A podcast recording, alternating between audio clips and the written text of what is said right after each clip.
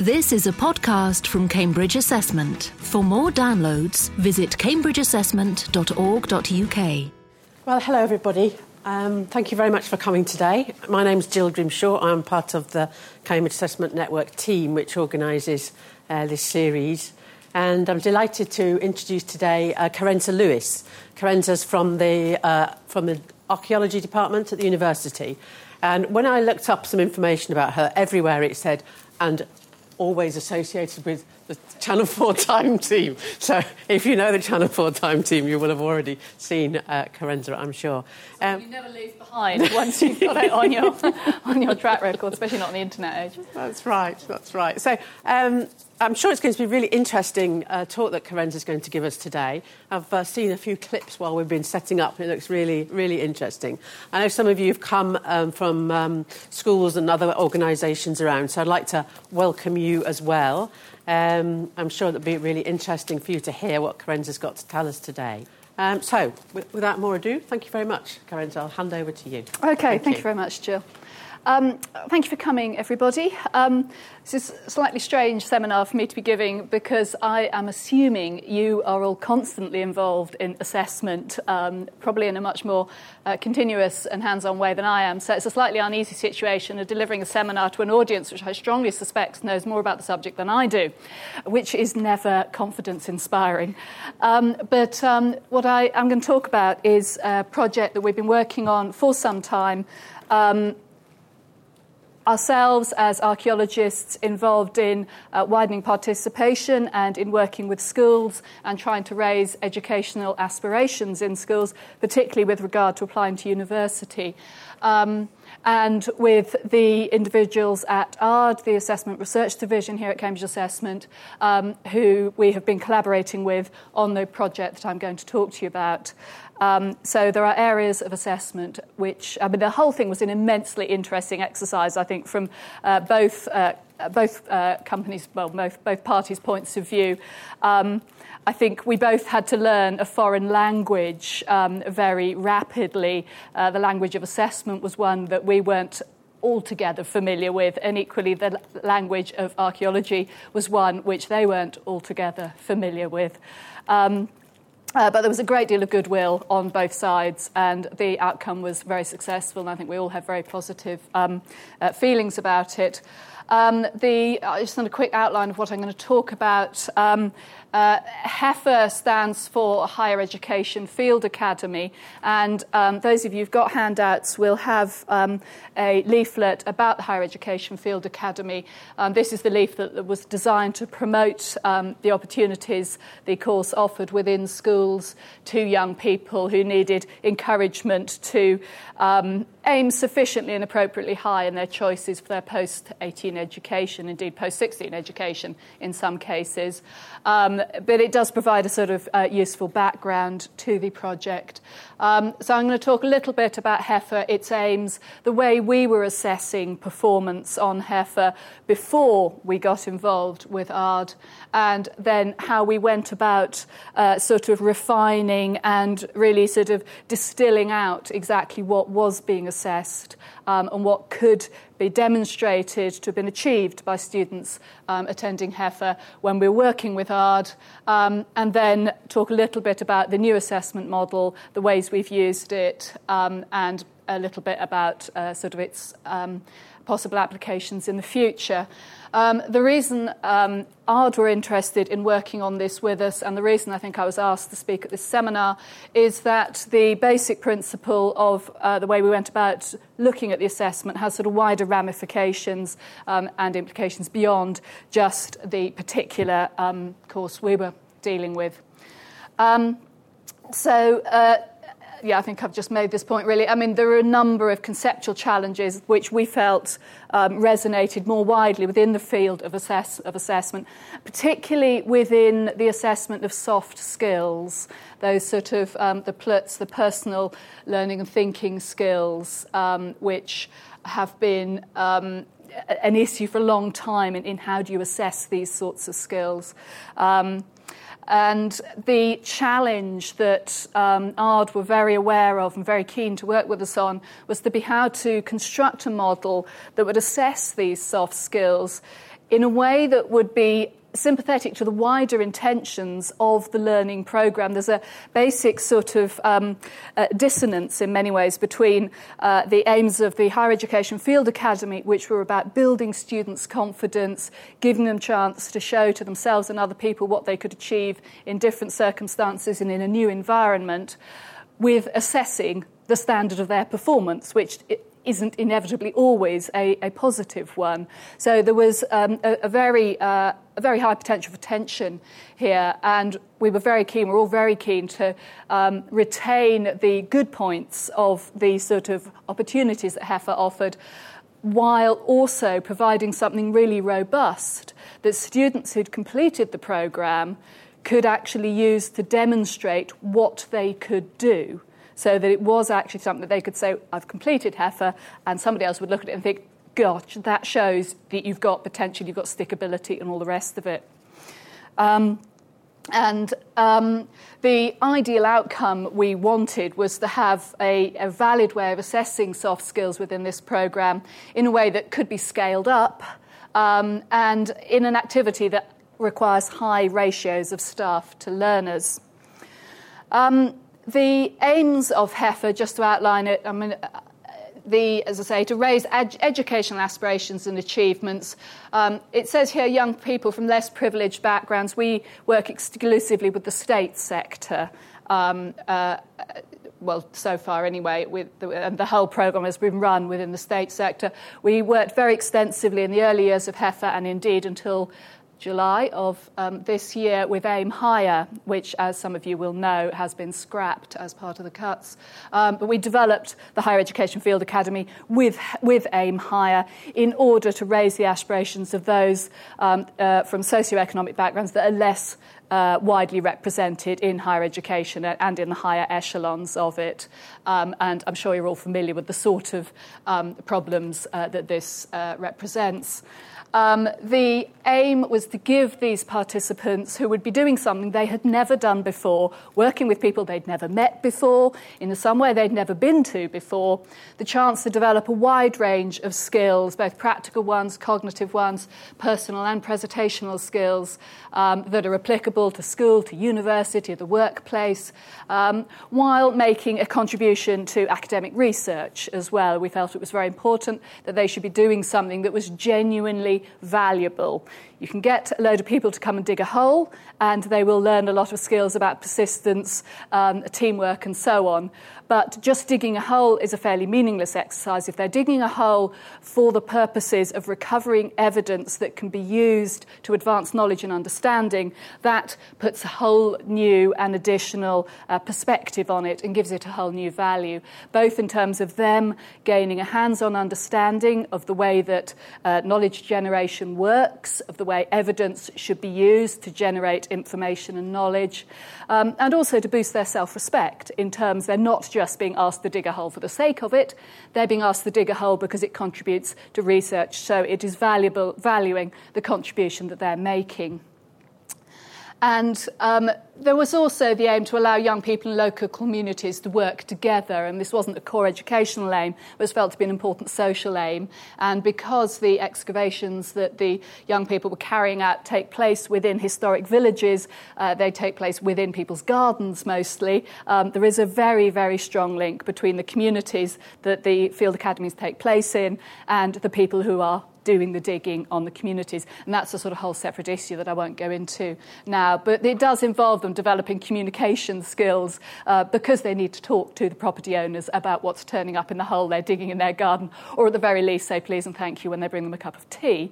Um, and usually the more extended uh, discussions develop from those initial communications. And we get very good feedback from the, uh, uh the, the, communities that host uh, the excavations on the young people um, and constantly, a constant refrain is, you know, variations on the theme of the kids I had were just so polite and friendly and charming and lovely, and you just don't think young people are like that these days. You know, it's it's very heartwarming, um, which is obviously good for our morale. Um, uh, I think that I'm probably just repeat. I've made this point really. Um, it's a two-day program of excavations. Um, they work independently in teams of three or four to excavate a one metre square pit. Um, They, we put them into mixed school teams as much as possible, so we'll usually have two students from one school and two from another, so they'll be immediately having to meet new people and learn to work cooperatively and effectively with them. Um, and we'll have up to about 10 of these one metre square excavations going on at the same time. So we'll typically have a group of 40 students, perhaps from four or five schools, who will be scattered across a village. Um, some of you may know of this that's been happening in your communities. There's about 35 different villages across East Anglia that we've been uh, running this in, and one or two uh, more widely in other parts of the country. Um, right, what I'm going to do now, having introduced this, I'm just going to show you the DVD which uh, we uh, made to introduce the project in schools. Um, and it's just about five minutes, but I think it's quite a useful way of just going through it. And it really will give you an idea of sort of what goes on and what's involved. This is assuming I can get the technology to work, of course. Okay. So uh, the volume's a little bit quiet, I'm afraid. Uh, it often is when we play it to the kids at the beginning of the HEFA. It does mean they have to be absolutely quiet, absolutely silent to hear it. And in fact, I'm not quite sure there's something to be said for keeping the volume quite quiet and that sort of thing. Those of you teachers may already have, I'm sure, have already discovered many more of these sorts of. You've probably heard of the University of Cambridge. What you might not know is how interested it is in you. That's because it's committed to getting bright young people like you excited about the idea of going to university.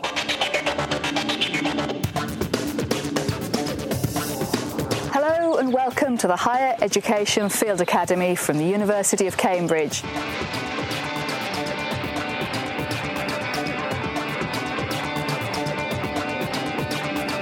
My name is Carenza Lewis. I'm an archaeologist at the University of Cambridge, that some of you may know me from Channel 4's Time Team. Time Team shows professional archaeologists searching for buried remains from the past. The Field Academy is like Time Team with a unique twist, because it won't be archaeologists who'll be making the finds. Over two days, you will be doing the digging. You will be making unique new discoveries, helped by experts all along the way.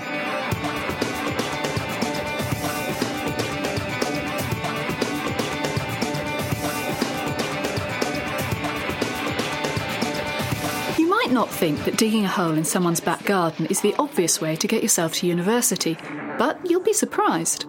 Whatever you're thinking about for your future, the Field Academy will help you develop the skills and confidence you'll need to succeed and give you a chance to find out more about university.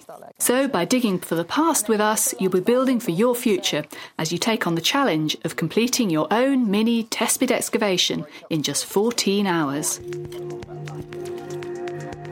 On the Field Academy, you'll be working in small teams of three or four people, doing your own independent mini excavation on your own separate site. None of these have been dug before, it's all original research, and we have no idea what you'll find. Out of all the corners yeah. to dig up, we dug that one it. Whereas if we'd done that one, we probably wouldn't have come across it, which is quite weird. Yeah. But it's quite funny that you were we thinking it was a bird and everything, and it's a skull. Oh, That's one of the unique aspects of the Field Academy. It enables people like you to make unique, new discoveries. To do this, you'll have to work independently and to the highest standards.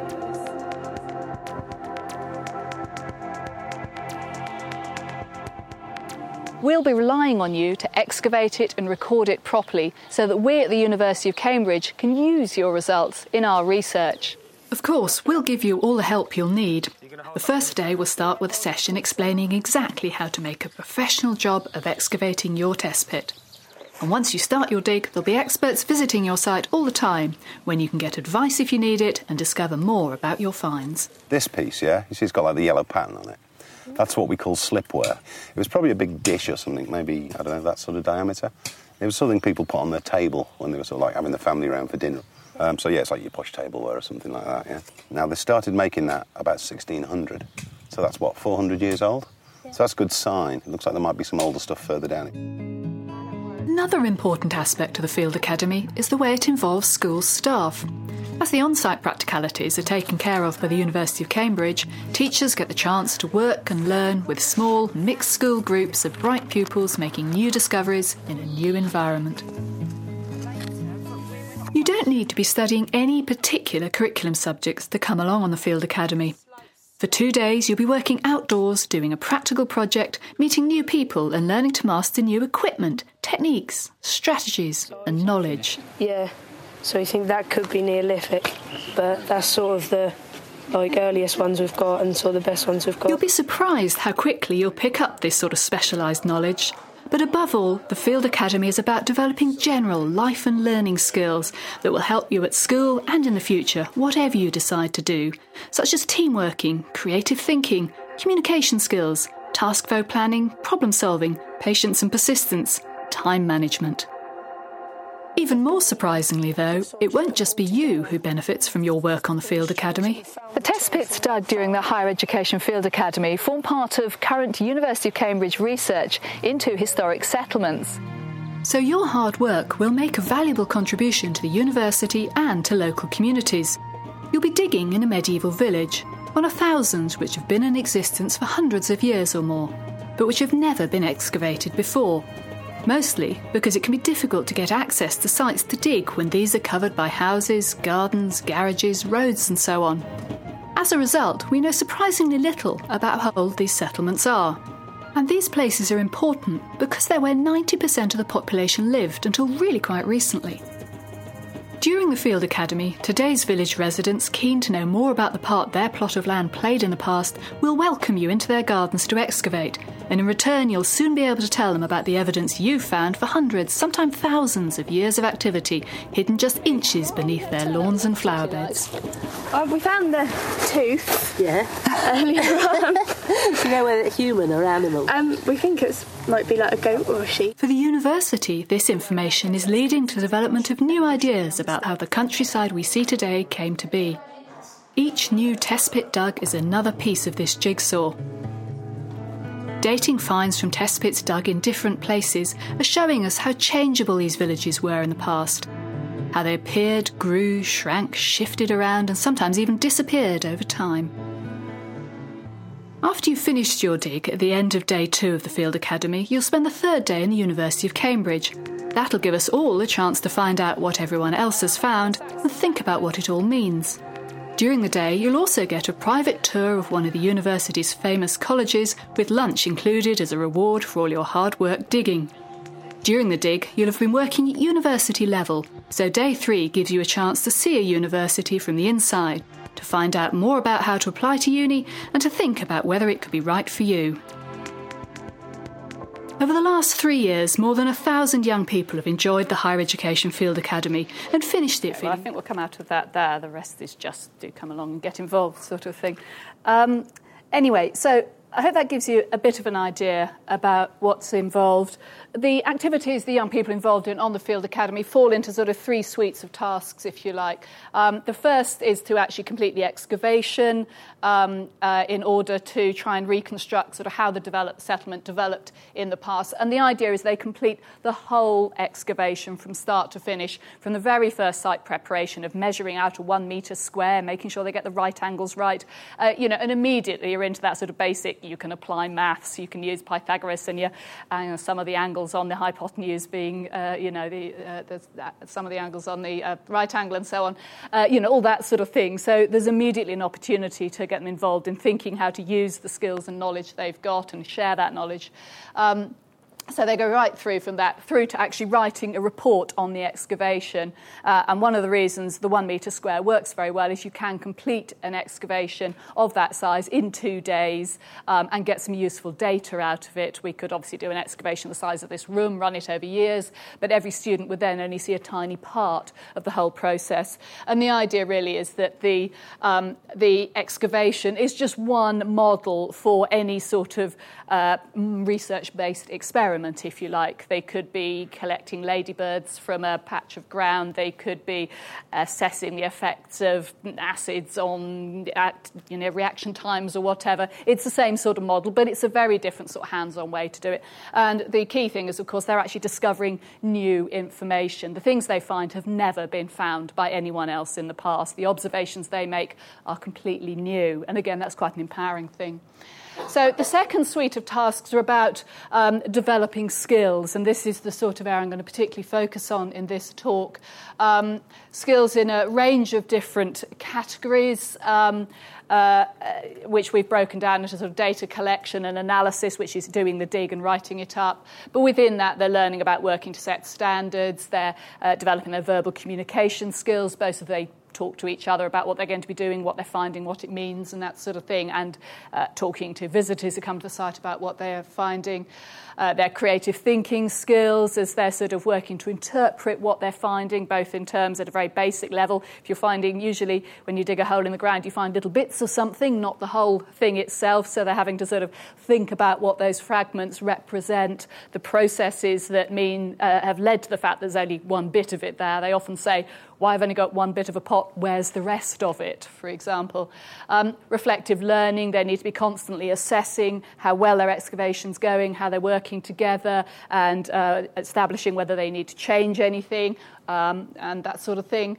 Uh, team working, again, getting the best out of everybody, encouraging each other, um, getting the most, working out how most effectively they can get things done. And it's demanding. You know, they're outside, it's hard work. If it's wet weather, it's obviously wet, um, and there's rain and stuff. If it's dry, the ground can be very hard to dig, and it, if it's sunny, it can be very hot. So there are, you know, it, it's hard, tough work. Digging a metre square test pit to a metre depth, um, which is roughly what most of them ideally will get to, um, involves moving about a ton of soil um, over two days and then putting it all back in the hole again afterwards, putting the turf back there and leaving the site looking reasonably immaculate. So there's a lot of, um, it's, it's a very, it, you know, it's a high challenge to set.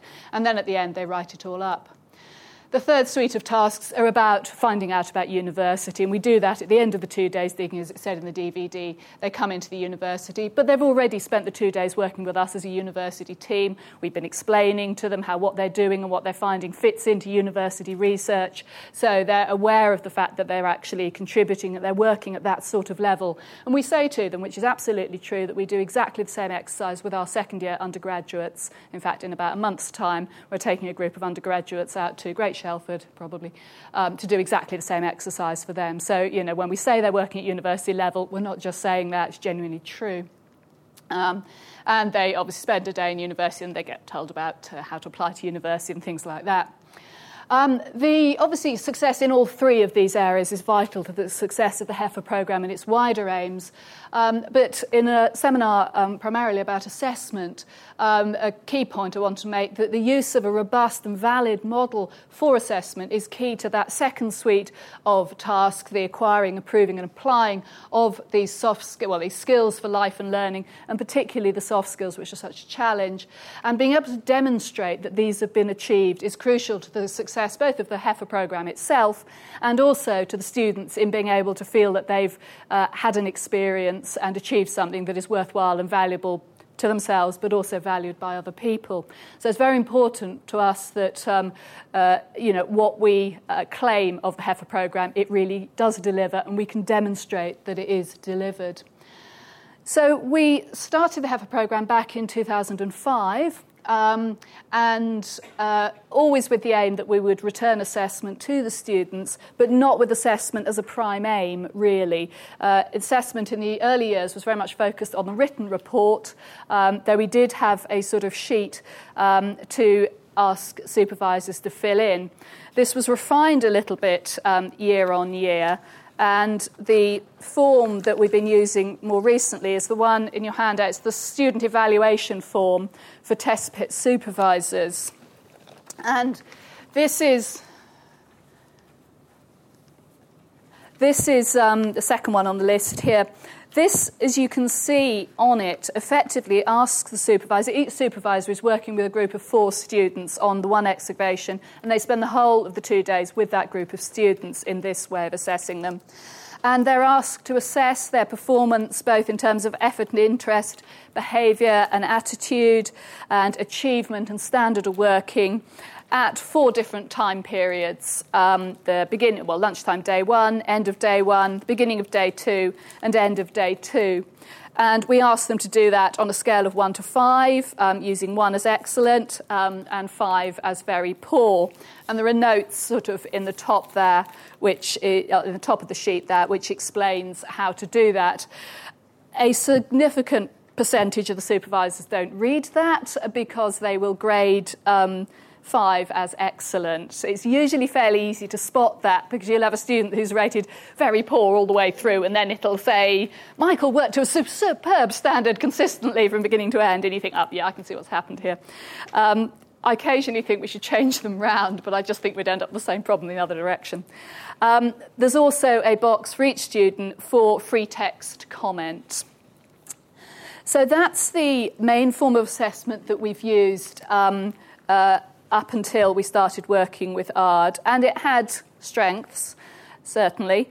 Um, and it had weaknesses. Um, another form of assessment we got was in the questionnaires, which is the questionnaire course end, um, one of your handouts, which is well, the ones that the students themselves fill in.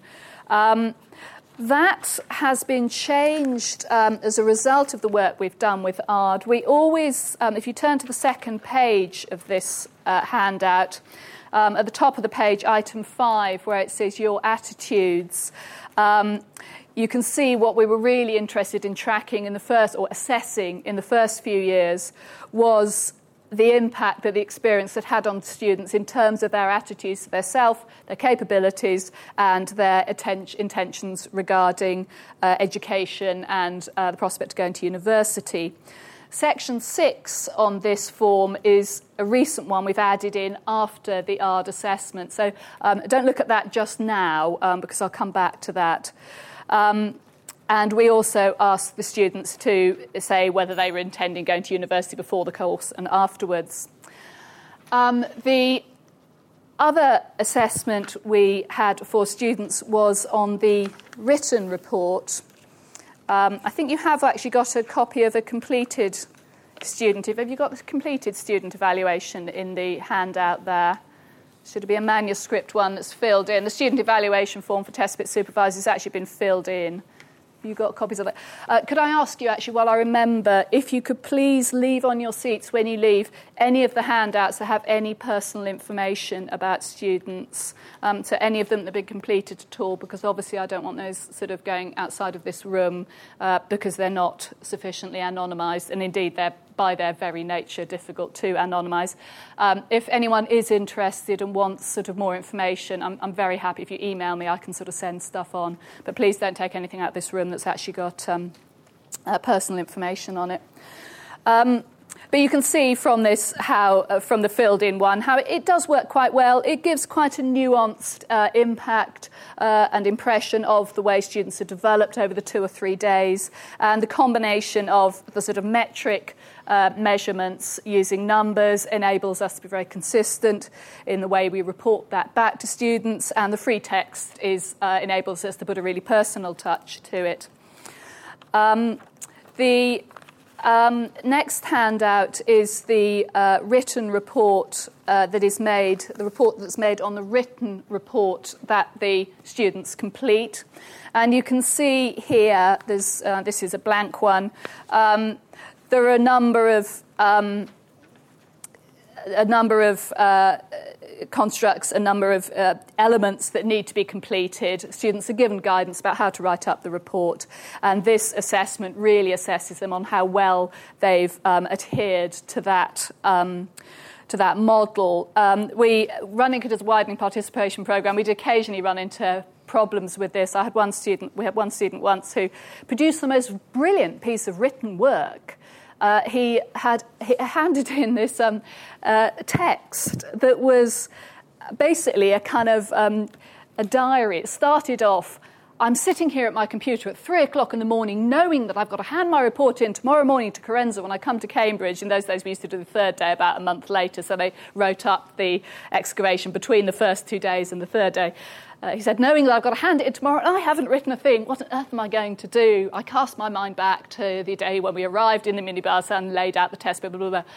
So it was constantly jumping between, you know, him sitting there in the middle of the night wondering what to do and an account of the excavation as writing, it was brilliant. It was much more interesting than most of the technical reports because it didn't actually fulfill 90% of the requirements.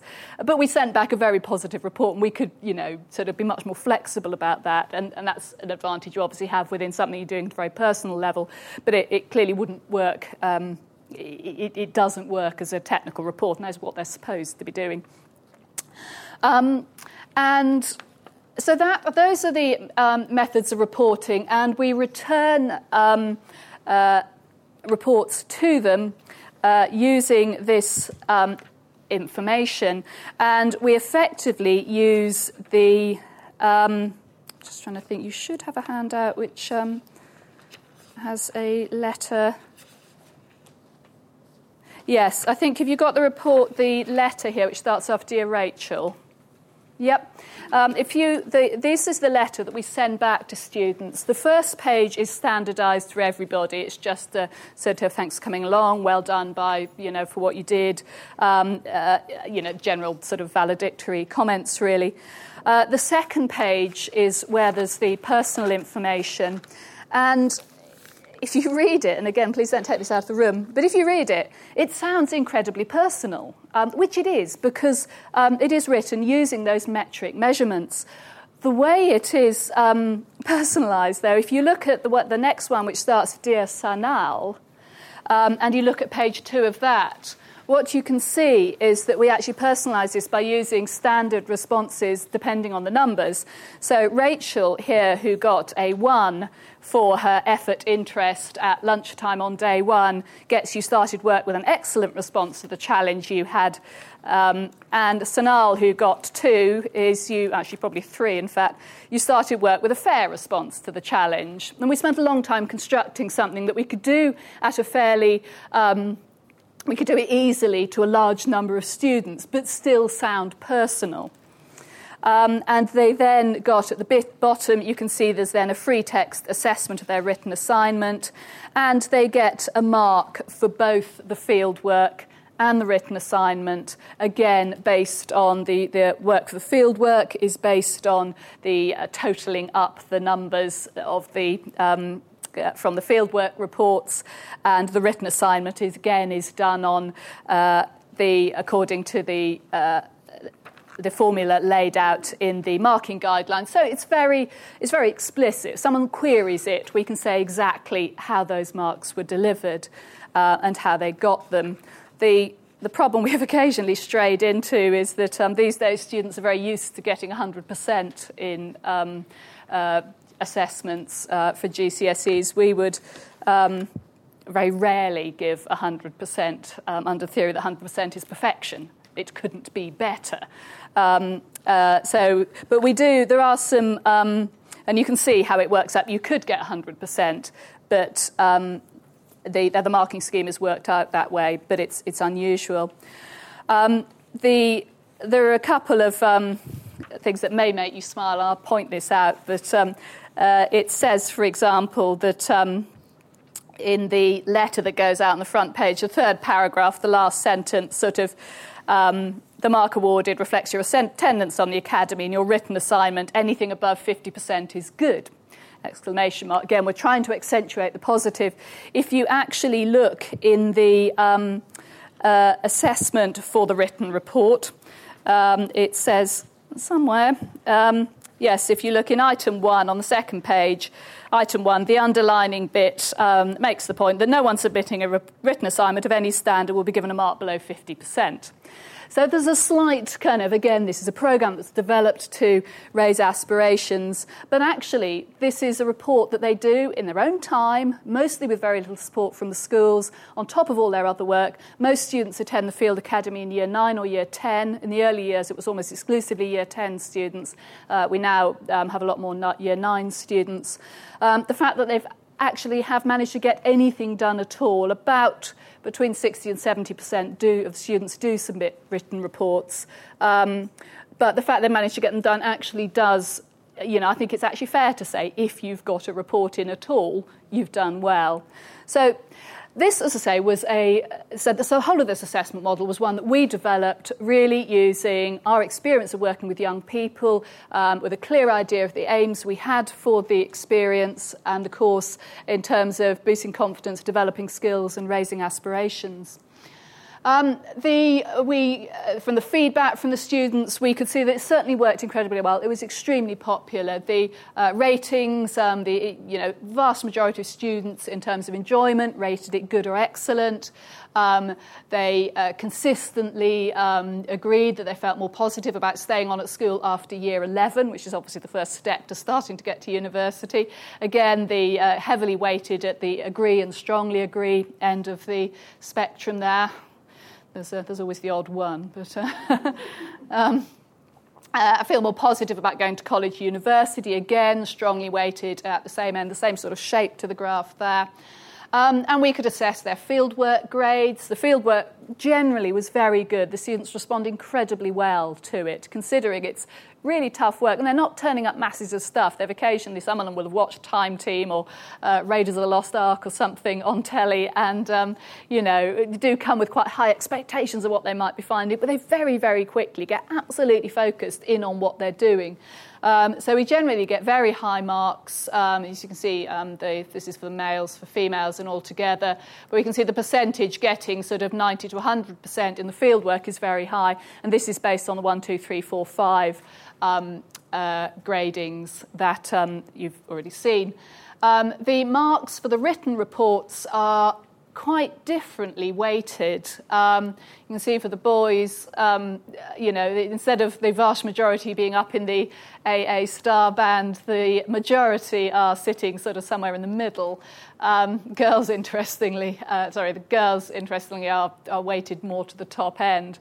Um, what was interesting from our point of view was the, um, the disjunction, if you like, between the fieldwork assessment, which was very good and covered just about everybody, and the written report assessment, which only covered those who'd been motivated enough to complete the written reports. Um, but so only covered what one might expect to be the sort of top performing uh, people but actually um, it came up with sort of lower assessments. So there was clearly some sort of dissonance, really. But I think the relative, well, then there was then the issue of relative reporting as well, in that with the fieldwork reporting, you could have some supervisors who were just great at motivating the team, were loving what they were doing, generally inspiring, and would get the best out of their kids. Or you could have a group of kids who just happened to be really positive, really sparky, got on with each other, got stuck in, perhaps had a host um, who provided lots of tea and cakes, you know, and so felt very positive. So there are a lot of variables that um, would affect what sort of positive um, or what sort of responses, marks we got from the fieldwork side of things. Um, and you know, you'd ha- you did occasionally get the incredibly grumpy member of staff who we suspected had been sent along with the group simply to get them out of school for the day, um, or two days, even better. Um, and you know, was not didn't appear to like children, wasn't engaged with them, wasn't involved in them. Spent most of the time sitting at the far end of the garden marking coursework or occasionally reading a novel, um, and would just you know mark them very low. She'd get in arguments with the kids, you know. And what we needed was some sort of assessment model that would try and reduce those variabilities. So the aims really were to have a look at the assessment model and refine it. I have to say, this wasn't something we were hugely um, exercised about. We felt that inevitably there were um, issues of variability, but it wasn't something that was affecting the success of the programme in terms of boosting the widening participation outcomes and the aspiration raising outcomes. Um, and the collaboration with ARD actually came, as these things often do, out of a conversation that I happened to have with uh, Martin Johnson, who works here at ARD. Um, and I have to say, in a lot of what I'm going to talk about in a minute, I'm very grateful to Martin, who's, who, who's worked very extensively on this and has written up some of this, and I have used some of his uh, data and comments. Um, his children and mine go to the same primary school, and we got chatting over the school barbecue one evening, you know, and um, about what we were doing. And the whole idea of actually looking more rigorously at the assessment came from that, and it's one of those really happy accidents that, that this has come, come out from that. Um, so, in refining this assessment model, the first thing uh, we needed to articulate the aims of the learning programme, develop a construct base, and then evaluate the assessment model. So the first aim, or first phase of the project involved actually, um, and this was really about t- getting two different cultures to come together and ex- understand each other's language, the sort of assessment culture and our archaeology widening participation culture. Um, we needed very clearly to get the aims of the HEFA programme articulated and clear in everyone's heads that everyone uh, agreed that we were all talking about the same thing and that ARD's idea of the aims of the project were the same as ours. Um, this was particularly important so that the assessment model that would be developed would be able to still achieve those aims without compromising them. And so this involved um, analysing the published documentation, uh, some of the information you've got, particularly the marking structures and things like that, uh, the leaflets, information on the website, and so on, um, and discussions with us to talk about exactly what was going on. Um, the it was considered fundamental that the, you know, the, these values were expressed. And I have to say, were absolutely fantastic about being very on board with this. They were adamant, absolutely, from the beginning, that we should make sure these, these beliefs that, uh, you know, things like knowledge and practical work are interconnected within this, and it's an intrinsic value in allowing young people to develop and demonstrate the application of these multiple skills in an integrated way. Um, it was when you're doing the sort of um, the HEFA scheme, you know, there are some people who have really good practical skills and really enjoy working and learning in that way, others who are much better at written skills and sort of meticulous detail. And you can dovetail those skills really, really effectively within a program which involves digging things out of the ground and recording what they are and where they've come from. Um, and I, I, won't go into the sort of detail, but they, they keep uh, very detailed paperwork records of everything that comes up while they're going um, layer by layer. The digging is done 10 centimetres at a time. The finds from each layer, 10 centimetre layer, are kept separate. So they're not just flailing about with the mattock sort of uh, willy nilly. Uh, the size of the test pit have got to be straight. As I say, they've got to stop every 10 centimetres, get the bottom of the test pit level, record the surface, and then dig the next, the next surface down and dig it away and so on. So it's very, very structured. Um, the, another important pro- part of the programme was this whole widening participant participation, inclusion um, aspect as well. It's the sort of program that, um, you know, there are plenty of very, very high achieving students um, and perhaps students who are being um, hot housed in very, very high academic achieving schools um, and we all know which some of those ones are. Um, but you know, this issue in general education was something that had to be had to be maintained, um, and the specific context for doing that, the way of doing that, was working to professional standards with a professional team of experts.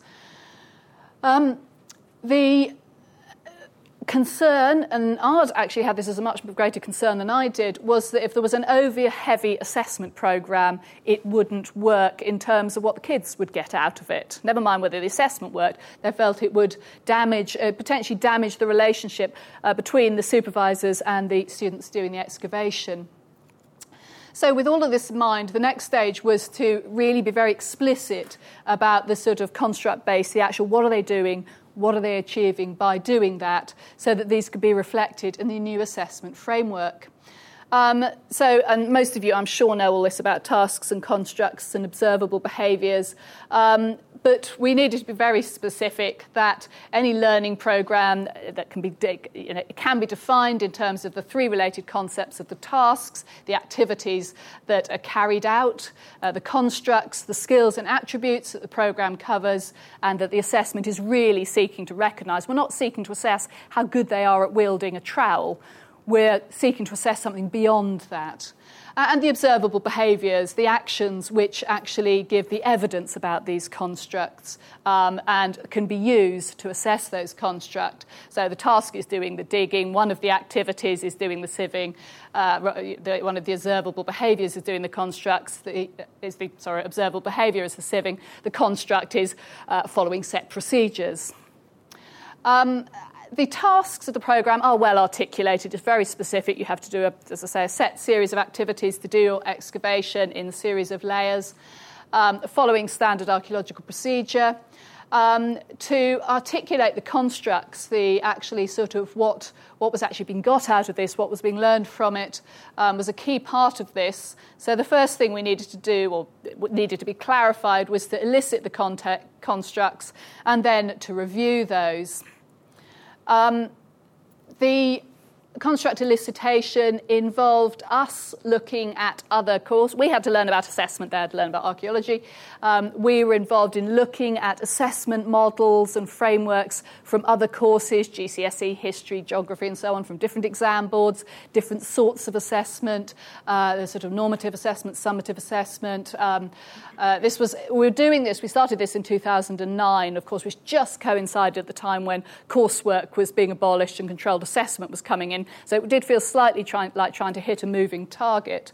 But, you know, that kept us on our toes. Um, and the researchers from ARD equally attended HEFAs to see uh, what the young people were doing so they could collect data about actually how the work was being carried out, what people were doing. And we also had a survey of teachers who'd taken part in the programme so could they, they could give us opinion, their opinions about the constructs that we were developing to say, so that they could say whether they thought these were the constructs that were being um, developed by the children. Um, once these constructs had been uh, elicited, they were reviewed. Um, this was taken through a series of meetings between ourselves and ARD. Um, and the aim of this really was to be able to make sure that the constructs that were sort of identified to be assessed formally actually were representative of the whole activity so that the assessment would be valid. So nothing was left out, nothing was overstated, nothing's understated, and that they made up a holistic whole as well. Um, the aim was to make sure that the overall balance of the constructs was right, whether the ones that were being assessed were actually essential or desirable. And again, we had lots of discussions about using analogies. For example, if you're doing a course in nursing, you need to prove that you can give an injection. And that's a sort of yes no thing. You've either done it or you haven't. Was there any element of the digging uh, project that should be a yes no thing? Or are they all on sort of scalable, um, did this quite well and very did this very enthusiastically or whatever? Lots of discussions like that. Um, whether there are any things that if they hadn't done it, they failed automatically. Should there be anything that was automatically failing? Uh, did we want to ever fail anyone as such? There was a you know, all of these sort of things had to be uh, gone into. And of course, whether any of the constructs overlapped. So, if we were trying to assess working with um, persistence, for example, would we be assessing that on um, doing all of the digging or just one particular task of the digging or in seeing the digging through to actually writing the report up? Uh, you know, there are numbers of different ways in which we could do that. So we had to start to distill all of these out. Um, once this process was completed, we broke these constructs down into separate criteria based on these observable behaviours, what we could actually see people doing. Uh, this, uh, I put this in from Martin's report. This process involved the HEFA experts using a variety of an Angoff uh, standard setting model, so they tell me. Um, some of you will be very conversant with the Angoff 1971 standard setting method, but essentially it involved um, us coming up with what we thought was acceptable, competent performance and then what fell below that level and what would be judged to be above that level. And we very rapidly worked out that this was by far the most effective way of assessing performance uh, for the um, constructs that we'd managed to elicit. So, just as an example, in terms of structured working, um, one of the uh, constructs. The observable behaviours is the plan, or the task, I suppose, ca- plan and carry out a scheme of work in a structured manner within a required time. And that's obviously very generic. That could apply to almost anything. Um, and within this, here's the generally uh, the middle range, if you like, uh, competent performance. Um, so the individual has used the handbook to plan and follow the required work program correctly. They have a sort of written instruction booklet. They, they have a, I do a talk to them explaining what to do, and they have a written handbook to follow, and then a record booklet to fill in, basically. Um, with some help, he, she has identified objectives, defined tasks clearly, task flow has been planned and managed, progress has been monitored effectively. Um, and then you can see um, the, the high level performances use the handbook without prompting, proactively plan and help drive through um, the program of work. Um, again, proactive um, engagement with this. And then the, the, the, low end of performance has shown minimal interest in planning or carrying out the required tasks in the correct order or within a reasonable timescale, taking either far too much or far too little time on tasks. And this is very helpful because for assessors, they, they can read those three and sort of go for best fit. And another thing we were looking at is to whether we should have, uh, you know, do you have a single, it's either this one or this one or this one, or do you subdivide performance within those? You could go for sort of high level, low level, or medium level within each of these and have sort of nine separate boxes. Um, so at this stage, the assessment framework consisted of four sections. Uh, two of these had a number of subsections, uh, in a total, a total of 39 separate assessment criteria. It was quite a weighty document. Um, just as an example, the four uh, sections, the record of participation, and that's just basically did they do all three days? You know, whether they did the, day, the two days digging and the writing up. That's, that, and that was the sort of uh, binary, either they did it or they didn't. The other three were all uh, the data collection, which was basically going through the process, the personal learning and thinking skills, which we broke down into these, um, and the written report, um, which again we had. Uh, broken the written report down into different constructs here as well. Um, just to give you an example of how complex this got, um, just looking at data sample collection here, um, this is an example of the form there with these range descriptors. Now, I'm not expecting you to read all of this, and I won't be having questions on it later. Um, but uh, again, if you've read it through and you've had a bit of training on it and you're familiar with it, it's actually surprisingly quick to use. We were um, ARD were very, I mean, we developed this together. Everyone was slightly alarmed this was going to be far too unwieldy for people to use, particularly when you're out in the field with a group of students. You've got to make sure that no one's putting the mattock in somebody else's. Mattock is a pickaxe sort of thing, effectively, for those of you who don't know. It's like a pickaxe with a flat end, brilliant for digging, but a you know, powerful piece of equipment. So, you know, you've got to be maintaining order, keeping everyone motivated, making sure it isn't started raining as someone had their lunch, you know, that sort of thing, and at the same time filling in quite a detailed assessment. But it is one of these things that once you're familiar with all of these, because there's quite a lot of detail, you can very quickly fit the individual students to this sort of behaviour, the, which of these behaviours. And you can see here we've broken it down into uh, low, middle, and high within each, um, each block. We did originally think, was it worth having marks or do you just tick boxes? Um, and so it is quite detailed.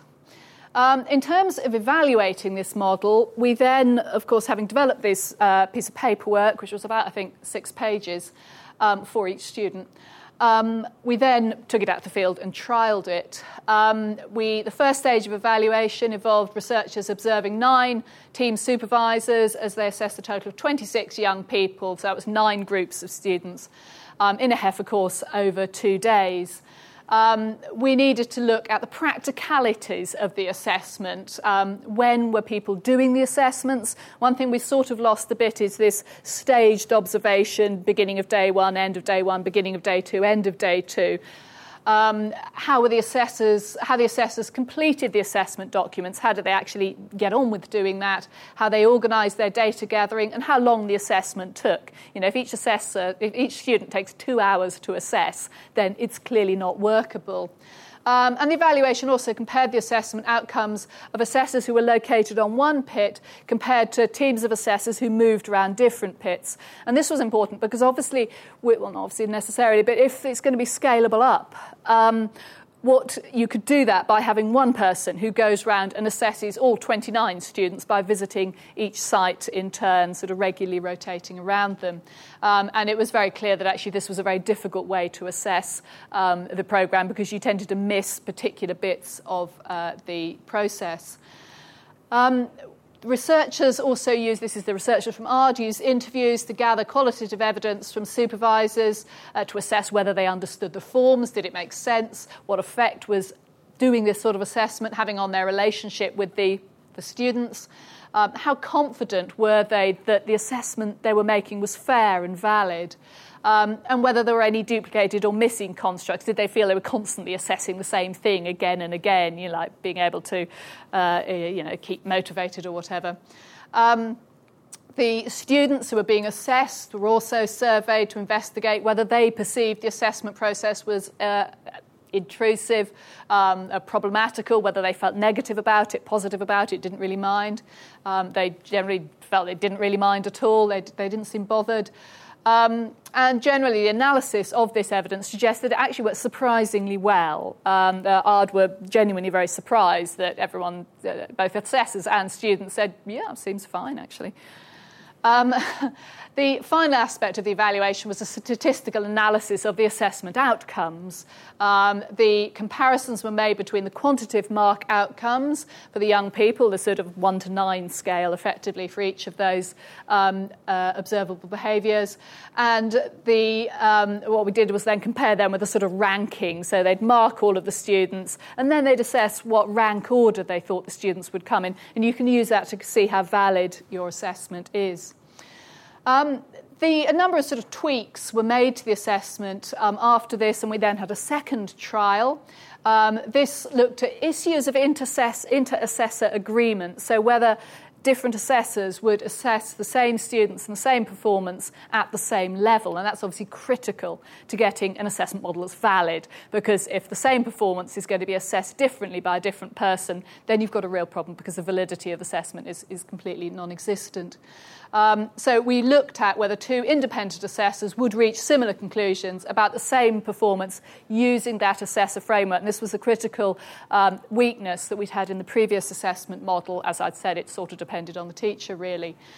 Um, so we in order to um, make this assessment, this inter-assessor agreement trial, as robust as possible and to try and reduce inter-assessor variability, we arranged that the assessors would attend a pre-assessment standardization session um, where we effectively showed videos of particular behaviors, some of which were qu- clips that were taken from the DVD that you've already seen, and asked them to assess performance. So we started off by looking at one particular clip, and I would say, you know, well, that we discuss which particular construct and which observable behaviours you could assess from that piece of activity. And we'd talk about that. And then we would, um, we, we, showed another one where I would say, well, I think this is this uh, behaviour, and I would assess it at this, who would agree with that, who would disagree, and why.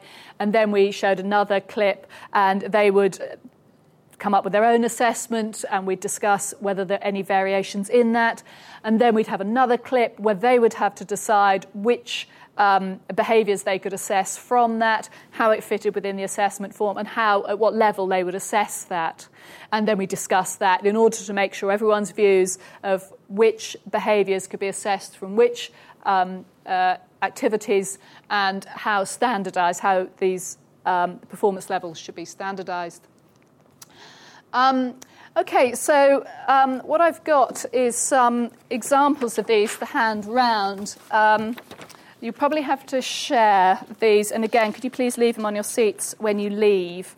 Um, and what we've got here is the assessments from the two different assessors. So for each of these, we've got two, um, I think there's 19 of these altogether, I think.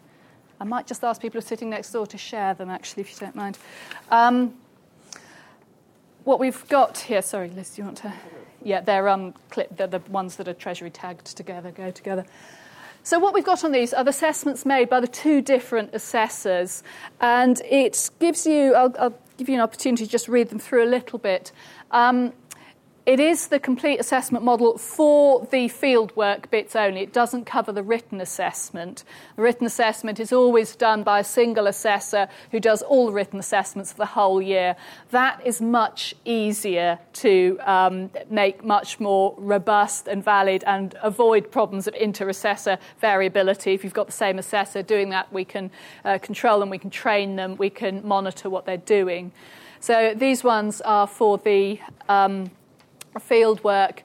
And the significant thing, really, to look at these um, is to note where, how consistent the two different assessments are. So, if you look at the two separate documents, you've effectively got two that are stapled together, um, and then the whole things are Treasury tagged together. Um, and you can look, you know, on each box, you've got the same document filled in by two different people for the same student. And you can see the extent to which the assessments are consistent between the two assessors. And they were done, done blind. The two assessors didn't discuss with each other um, their markings at all. And they both shuffled between two pits. So each assessor would be assessing eight students. Um, and would be sort of moving from one pit to another. So they'd be looking at a relatively small number. And what came out of this was how very consistent the assessments were. There was very rarely more than one um, fine gradation difference.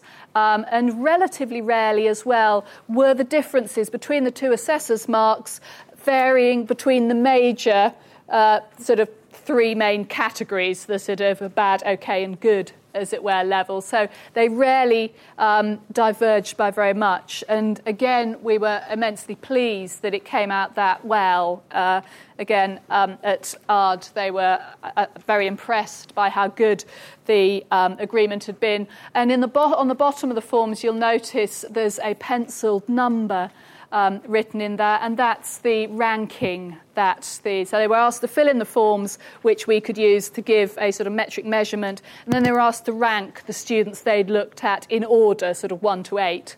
Um, and we then compared, made sure that sort of uh, one assessor wasn't ranking one student eight, whereas another assessor was ranking them one. And mostly, again, they're either exactly the same. You know, the best student always came out top. The one who came out somewhere at number five nearly always came out at number five. The ones that came out right at the bottom were nearly always right at the bottom. So there was a high level of consistency in this evaluation.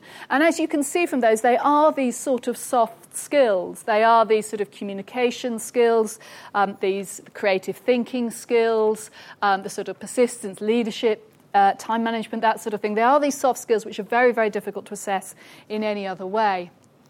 Um, so we did a sort of bit of fine tweaking as a result of that, but the final assessment framework um, really is, is very similar to that one. Um, it covers a very diverse skills base, as you can see, and you're welcome to sit and sort of read through those um, certainly till the end of the uh, seminar. Um, the hard skills are mainly in the data collection and the written report sections of the assessment. And the data collection process is involved, as I say, working to professional standards, using appropriate tools, doing a job properly, and all the various elements of that. And that's in the first section. The written report, as I say, considers aspects of how well they've structured the report, you know, and we give them details of what should be the introduction structured in very much the same way. So there is a clear, you know, a good introduction We'll have, you know, give the grid reference of the site and explain the aims of the project and whatever. Um, so we can match again their performance with um, the uh, the uh, graded the, the range descriptors. And then, of course, the soft skills as well, which fall into the sort of, we've broken them down into these six groups verbal communication, structured working, creative thinking, reflective learning, effort and persistence, and team working. And the way that the range descriptors are written are what we use to report back to the students on their performance. And they are the things that they can then use to actually write them, you know, write personal statements and that sort of thing, or statements where applying for work experience, those sort of things. They can start to think about how to present themselves, how to be very explicit about what they're capable of and what they've achieved. Um, and so overall, um, oh, I was just going to hand round the there are a number of, um, I'm just going to finish shortly and then I'm very happy to take any questions. And I do appreciate there's a kind of lot to take in on this. Um, in terms of the new assessment model, if you like, the sort of summer of it, generally the review and refinement of the assessment worked immensely well, and we're really happy that we have actually now got a framework for very um, producing very valid assessments of performance and skills in a range of categories, particularly those soft categories, that soft skills that are so very difficult. And, and this is a much wider issue within the field of assessment, I am informed, um, that, that has you know, been bugging people for a long time. Um, it's a very interesting example as well as something that's a, a bottom up project, if you like, or a bottom up development. Uh, We're already running this. The, the, the, assessment model has evolved and then been professionalized, if you like, within a whole different sort of framework.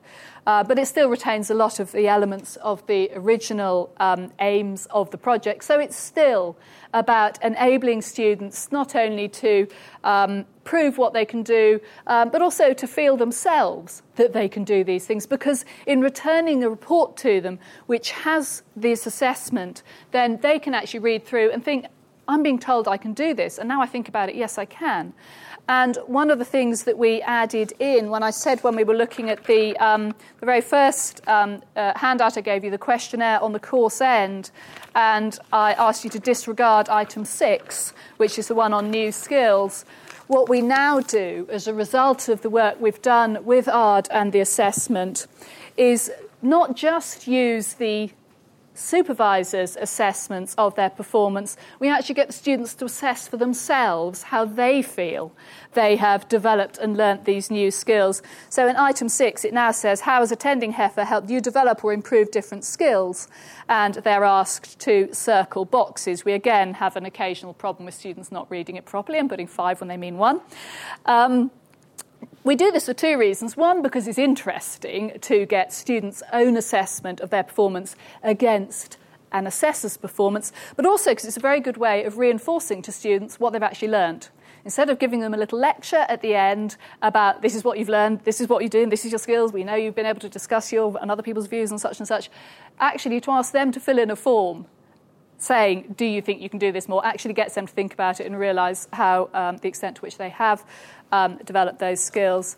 Um, what I've just got here is a final um, handout, and again, this is a personal one. Um, the um, there's two sheets to this, sorry, because it goes into two pages. This is the letter that we send out to students based on the new assessment model. And there are there are a number of, uh, this sort of picks up with concluding thoughts really on this. The whole development of the new assessment model has been very useful in many ways. It was very useful for very, very much clarifying the constructs, what the students were actually doing, uh, what they're achieving. We knew that intuitively, and we'd certainly talked about it, but to actually be confident for ourselves that actually they did do that was hugely useful for us, really. Um, it would have been dismaying had we discovered that actually it didn't do any of this at all. So the fact that we've worked with a you know, highly skilled, very professional organisation like ours to do this has been hugely, um, hugely good for us and a very positive experience for us because it's reinforced that what we do is what the project does is good. Um, it has been very useful for enhancing our ability to demonstrate the validity of the assessment for something which seems a bit odd. It is slightly off the wall. And one of the reasons it works well with young people is because it's off the wall. Digging a hole in the ground doesn't seem like a way to sort of get yourself to university and improve your, life you know, your life's aspirations. So being able to demonstrate the validity of what they achieve on this is very, very useful. Um, it's been very useful for sharpening up our assessment and reporting protocols. Um, I've, I've, just mentioned the student self assessment feedback forms. We can now ask them about skills, and we can then, of course, assess the extent to which they're actually learning these skills. So, this is based on the students' feedback, and we can see that, again, uh, whether they assess it as one or two, or three, or four, or five, we can um, map that and we can see so these are the skills developing skills in discussing ideas with different people the sort of verbal communication skills. You know the vast majority nearly 80% are saying it helped a lot or quite a lot. And then through the skills again the um, uh, doing the task properly as well working to set standards again up at 80% um, creative thinking um, same sort of level just below 80% uh, self assessment, self reflective learning, um, same sort of level. And you can see working to, to skills in working with persistence and high standard. Again, you know, um, they feel they're doing it. We can assess how well they're doing it, and they know how well they've done it. You know, it's coming out very high, well over 80% there. Um, developing skills in being a good team member. Again, you know, they can demonstrate, they can say, I'm good at team working, they can relate that to what they've actually done and then remember it for themselves as well. And we track their, their destinations as well. What do they actually end up doing? I think that slide might be slightly out of order, actually. Um, so, as a concluding thought, then, uh, refinements to their self assessment forms and refinements in the form report to the students. Now, you've got the new letter. Um, it certainly provides more detail on specifics. We use whichever construct, whichever um, range descriptor has been uh, ticked by their assessor. We will simply paste that into the report they get back so they know exactly how they've been assessed. Um, we haven't yet used the new written report in reporting back to them, so you'll see on that letter it's still a free text assessment of the written report. Um, that's been due to internal mechanisms I won't bore you with, but um, next year we will be using that written um, report feedback. There is some loss of the personal touch. I think the earlier letter, which had the you made an excellent start to the day, had a very personal feel to it. Um, and some of them would get you made a poor start to the day and worked with very little persistence or whatever.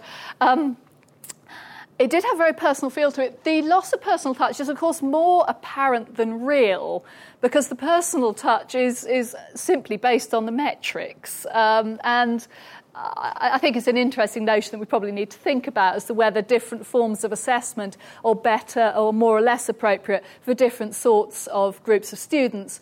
And this year, in 2011, we were running some higher education field academies for AIM Higher for widening participation purposes um, with AIM Higher cohort schools, which on the whole are not very high achieving. And we were running others which were for gifted and talented students um, with the aim of um, encouraging them to apply to Oxbridge, really as part of the Cambridge widening participation move. And we decided that for this year we'd use the new assessment model for the, the gifted and talented groups and carry on with the old one for the other groups. Um, and I think it's something we need to have a think about which we would go with, whether we need to move completely onto the new model um, or whether there's still a value in having the slightly um, less robust, less valid, but nonetheless more sort of um, inspirational, if you like, method of assessment for some groups, or maybe not. Um, it has been extremely useful as a route to endorsement from OCR. OCR have endorsed the Higher Education, Higher Education Field Academy programme as of higher de- academic value. That endorsement is hugely useful for us in being able to promote it in schools um, and encourage schools to get their students involved. We know how well it works in terms of raising their aspirations. The more we can make that evident to schools that haven't engaged yet, the more we can offer these opportunities to larger groups of young people in the future. Um, we have developed a um, curriculum linked Cambridge Archaeology Project, the CAP scheme, um, which is linked into GCSE history, into the SHP GCSE history, again off the back of this close working relationship that we now have with Cambridge Assessment. And that's again been very useful. And we're hoping that will provide in future years a really inspiring way for students to do GCSE history. And of course, that's uh, increasingly more important with the um, uh, English baccalaureate, the, you know, many more students are going to be encouraged to do history or geography in the future. And if anyone's interested in that, there is a hand, well, there's a leaflet here about the Cambridge Archaeology Project, the link between that and history. Generally, the higher education field academy is it's not specifically aimed at any subject. Students studying any subject can do it. We do track what subjects these students who come on the field academy interested in studying um, at university, if they are. And the top, the, the largest number, well, ranked in order, uh, the top one that comes up is medicine. Um, the next one after that is natural sciences, and the next one after that is law. Um, history comes down at number five archaeology does come down about number seven, which is unusually high and clearly does reflect to some extent that. But generally, the top ones, and medicine is far above all of the others. Uh, natural sciences and law are also well above any of the others. So, you know, the General Field Academy is about boosting those skills and it works with that audience. Um, the CAP scheme is a history specific one, but we'll also work with those developing those other skills. We're hoping they can sort of uh, hit two targets with one stone, as it were, which in these days of high pressure is good. And we would also interested in the idea of developing it in the future as a freestanding qualification. Um, this is something that the government has rather put on ice at the moment. I think the whole issue of freestanding qualifications is out for review at the moment, um, but it is something we're sort of thinking about for the future. Anyway, I'm going to stop there. Thank you all for your attention. This is a podcast from Cambridge Assessment. For more downloads, visit cambridgeassessment.org.uk.